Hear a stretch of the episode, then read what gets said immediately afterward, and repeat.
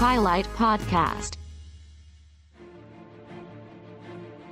Trong hơn một tháng trở lại đây, liên tiếp xảy ra các vụ tự tử của các em học sinh mới chỉ học cấp 2, cấp 3 khiến chúng ta không khỏi xót xa đau lòng. Có rất nhiều lý do đẩy các em đến suy nghĩ tiêu cực và tìm đến cái chết. Ở lứa tuổi này, đa phần các bạn học sinh chưa phải trải qua áp lực mưu sinh mà chỉ cần chú tâm đến học hành. Tuy nhiên, với những đứa trẻ đang bước vào tuổi thiếu niên, cuộc sống của các em được gói gọn trong môi trường gia đình và trường học.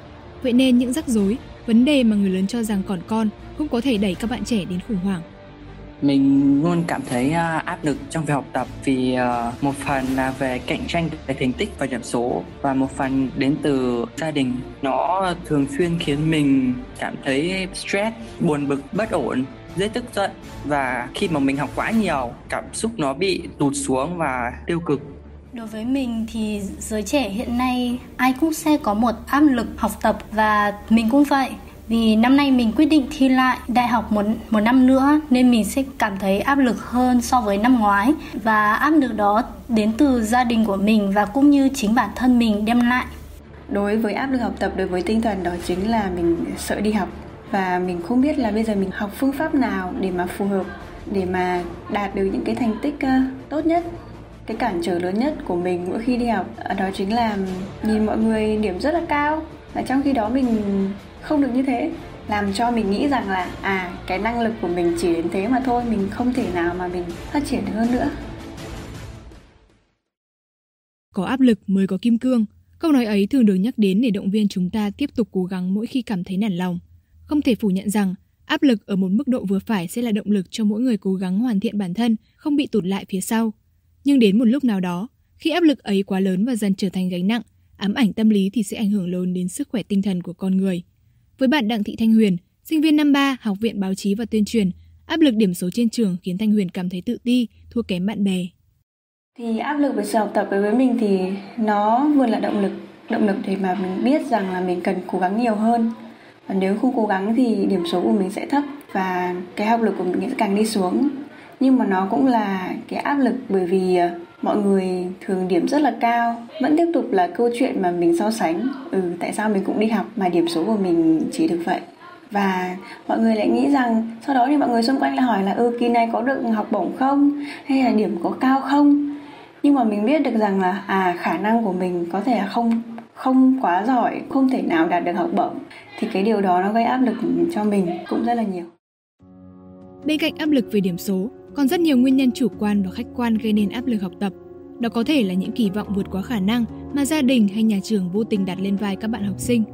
Nguyên nhân cũng có thể đến từ những mâu thuẫn bạn bè khó giải quyết, làm ảnh hưởng đến học tập. Lại có những bạn học sinh không hề bị bố mẹ tạo áp lực trong việc học hành, nhưng chính bạn lại tự so sánh và cảm thấy mình kém cỏi so với bạn bè xung quanh. Áp lực luôn có ở mỗi giai đoạn của cuộc đời, tuy nhiên, nó lại ảnh hưởng mạnh mẽ và dễ bị đẩy đến tiêu cực nhất ở lứa tuổi vị thành niên. Lý giải cho điều này, Thạc sĩ Lê Minh, giảng viên bộ môn tâm lý học của khoa khoa học xã hội và nhân văn, trường Đại học Thủ đô Hà Nội đã chỉ ra hai lý do phổ biến. Ờ, các bạn à, đều thấy rằng là mỗi một cái giai đoạn của cuộc đời chúng ta đều gặp một trở ngại, một cái khó khăn và trong tâm lý học người ta gọi đó là các khủng hoảng. Mỗi một giai đoạn lứa tuổi chúng ta đều gặp một cái khủng hoảng nhất định. Lý do là thứ nhất là cái uh, sự uh, trưởng thành về mặt nhận thức cũng như trưởng thành về về mặt uh, nhân cách của các bạn thanh thiếu niên ấy nó chưa được hoàn thiện và cái thứ nữa là uh, các bạn ý uh, đối đầu với cái khủng hoảng đó một cách thiếu cái sự bình tĩnh. Cho nên đấy là cái nguyên nhân mà tại sao đối với các bạn thanh thiếu niên thì cái căng thẳng và cái khủng hoảng nó lại kéo dài hơn và nó lại nhiều xung đột nhiều mâu thuẫn hơn. Những áp lực căng thẳng nếu bị tích tụ lại trong một khoảng thời gian dài sẽ giống như một chiếc lò xo bị nén chặt. Đến một lúc nào đó chúng sẽ bật ra bằng những suy nghĩ hành vi cảm xúc tiêu cực ở các bạn thanh thiếu niên mà chúng ta có thể dễ dàng quan sát được. Một trong những biểu hiện ban đầu mà thạc sĩ Lê Minh chỉ ra đó là xu hướng chống đối và khép mình.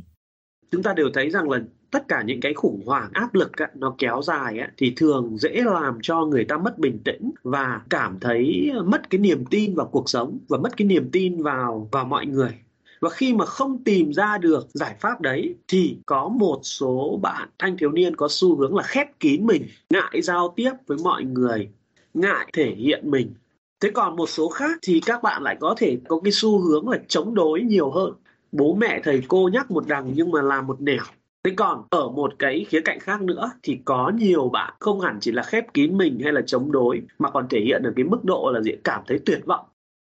Do điều kiện sống, hoàn cảnh và sức khỏe tâm lý của từng cá nhân mà mỗi người lại có một cách phản ứng trước áp lực học tập rất khác nhau. Thanh Huyền lựa chọn cho mình những kỹ năng khác để học hỏi thay vì chăm chăm nhìn vào điểm số. Mình thấy rất là nhiều người vì áp lực về học tập các bạn ấy ờ, không thể nào đi chơi nhiều này, cũng ờ, không thể nào mà ăn uống được bình thường, lúc nào cũng chăm chăm vào vấn đề để học tập. Có lẽ là mình khác ở chỗ là bản thân mình nhận thức được rằng là cái năng lực của mình đến đâu và mình nghĩ rằng là dù dù học tập có như thế nào đấy nhưng mà cuộc sống xung quanh của mình vẫn là tiếp diễn.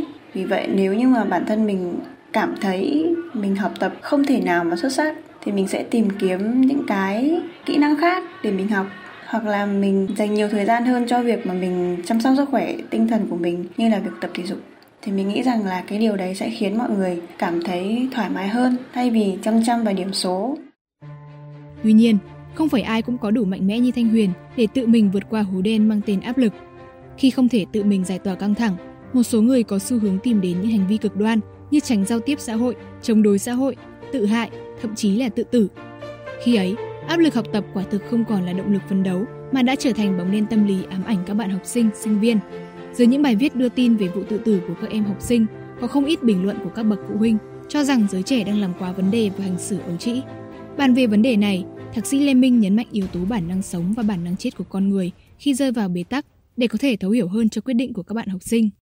Chúng ta đều thấy rằng là tất cả những cái khủng hoảng áp lực á, nó kéo dài á, thì thường dễ làm cho người ta mất bình tĩnh và cảm thấy mất cái niềm tin vào cuộc sống và mất cái niềm tin vào vào mọi người. Và khi mà không tìm ra được giải pháp đấy thì có một số bạn thanh thiếu niên có xu hướng là khép kín mình ngại giao tiếp với mọi người ngại thể hiện mình. Thế còn một số khác thì các bạn lại có thể có cái xu hướng là chống đối nhiều hơn. Bố mẹ thầy cô nhắc một đằng nhưng mà làm một nẻo. Thế còn ở một cái khía cạnh khác nữa thì có nhiều bạn không hẳn chỉ là khép kín mình hay là chống đối mà còn thể hiện ở cái mức độ là gì cảm thấy tuyệt vọng. Đối với mỗi học sinh, gia đình và nhà trường chính là hai môi trường gần gũi nhất. Vậy nên mỗi khi rơi vào trạng thái bế tắc hay áp lực thì gia đình và nhà trường chính là nơi các bạn học sinh tìm đến để giải bày tâm sự. Trải qua quãng thời gian dài áp lực vì điểm số, áp lực đồng trang lứa, cuối cùng Thanh Huyền cũng đã học được cách tự chữa lành sức khỏe tinh thần của mình mỗi khi mình cảm thấy à, bị áp lực ấy, thì đầu tiên mình sẽ viết nhật ký.